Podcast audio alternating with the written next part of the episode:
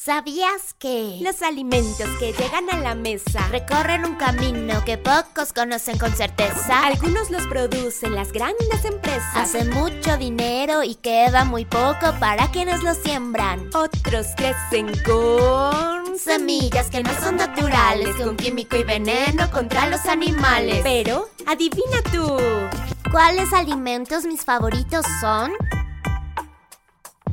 Son los que siembran las personas que Que juntas trabajan por un mundo mejor.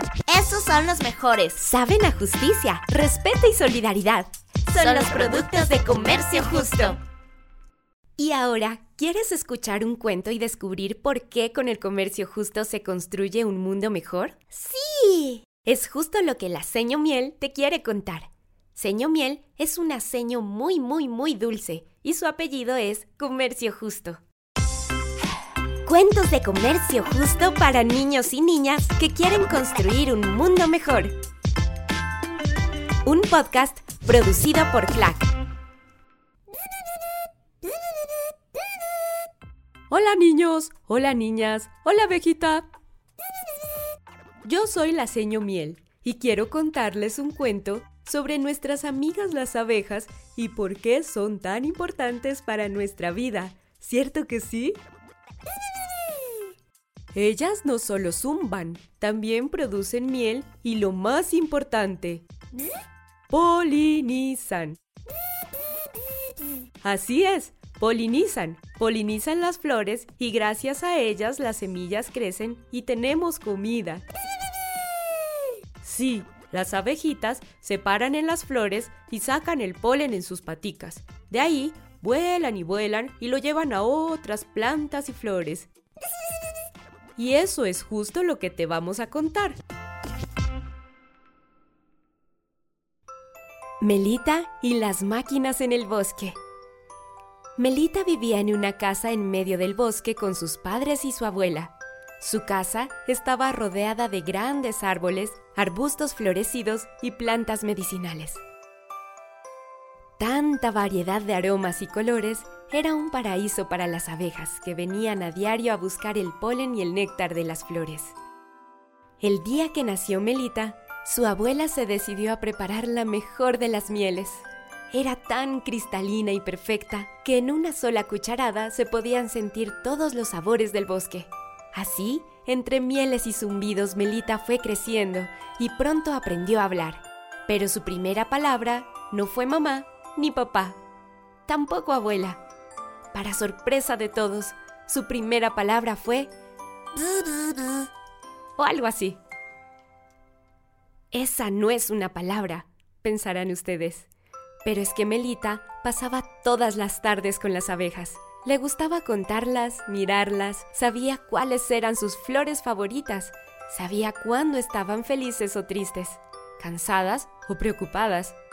Le bastaba con escucharlas para entenderlas y finalmente, después de muchos Melita decidió hablar. Un día, Melita descubrió con sorpresa que había muchas menos abejas que el día anterior. Al día siguiente, contó aún menos. Abuela, abuela, ha pasado algo terrible. Abuela, abuela. Ya, Melita, calma mi niña. Abuela, abuela, están muriendo las abejas. Tenemos que hacer algo ya. Vamos, no hay tiempo que perder. Tan rápido como pudieron, llegaron al bosque. Caminaron solo unos minutos hasta que un sonido muy fuerte las hizo detenerse. Era un ruido de motores, un ruido que ahogaba los demás sonidos del bosque. Melita sintió un profundo dolor. Mira, abuela, las máquinas están tumbando el bosque a su paso. Uno a uno caían los grandes árboles, los arbustos florecidos y las plantas medicinales. Tenemos que detenerlos, o si no las abejas morirán. dijo Melita entre lágrimas. Vamos al pueblo. Todos deben saber esto, exclamó la abuela. Melita y su abuela corrían y corrían. Sabían que cada minuto era muy valioso. Agotadas, llegaron al pueblo, y a cada persona que veían le contaban de las máquinas que habían visto. Ya es demasiado tarde. Dijo doña Lucha, Están regando veneno para que muera la maleza y poder sembrar unas semillas que ellos traen. No podemos hacer nada ya, comadre. Es una empresa muy poderosa. Añadió don Salvador.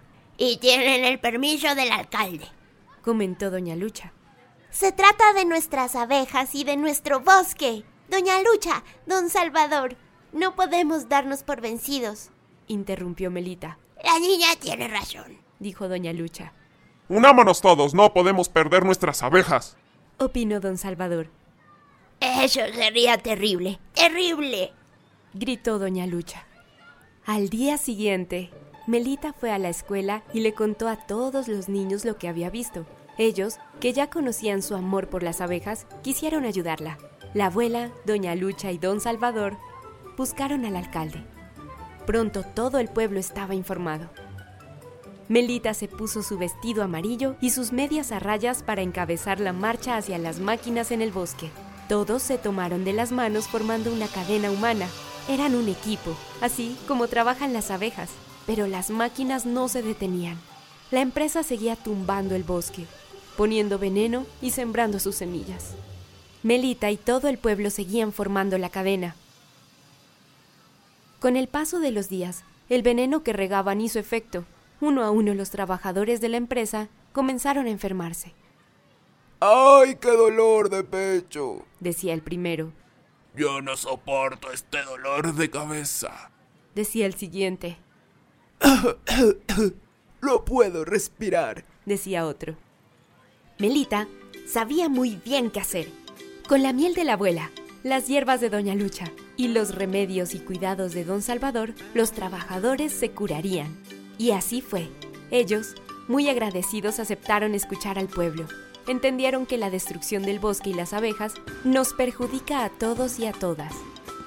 Después de un tiempo no se oyó más el ruido de los motores.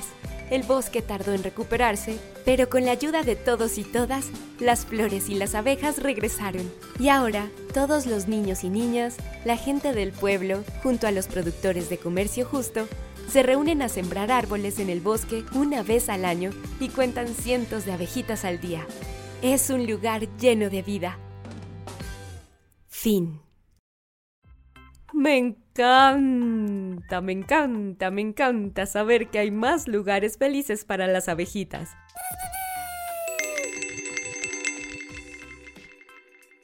¿Hola?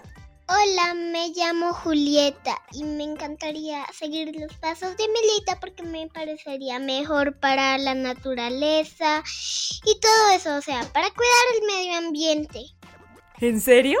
¿Qué opinas del cuento? El cuento me pareció bonito, chévere y fue muy solidario de la parte de Melita ayudar a los obreros que estaban ahí y que se enfermaron. Me pareció solidario su parte y me pareció solidario su parte también que esté cuidando a las abejas porque sí, son un ser muy importante. ¿Sabías que la historia de Carmelita sucedió en el sur de México? En ese lugar los apicultores de comercio justo son famosos por sus trajes que parecen espaciales. ¿Quiénes son los apicultores?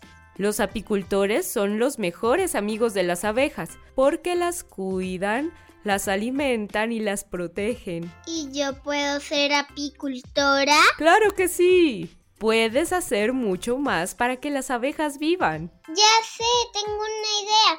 Voy a crear un club de los amigos de las abejas y yo seré la presidenta. Muy bien un club con muchos niños y niñas latinoamericanas que siembren árboles para proteger la naturaleza y los animales. Sí, sembraremos muchos árboles. Esa será la primera tarea para el Club de los Amigos de las Abejas. Excelente. Manos a la obra. Cuentos de comercio justo para niños y niñas que quieren construir un mundo mejor. Un podcast producido por CLAC.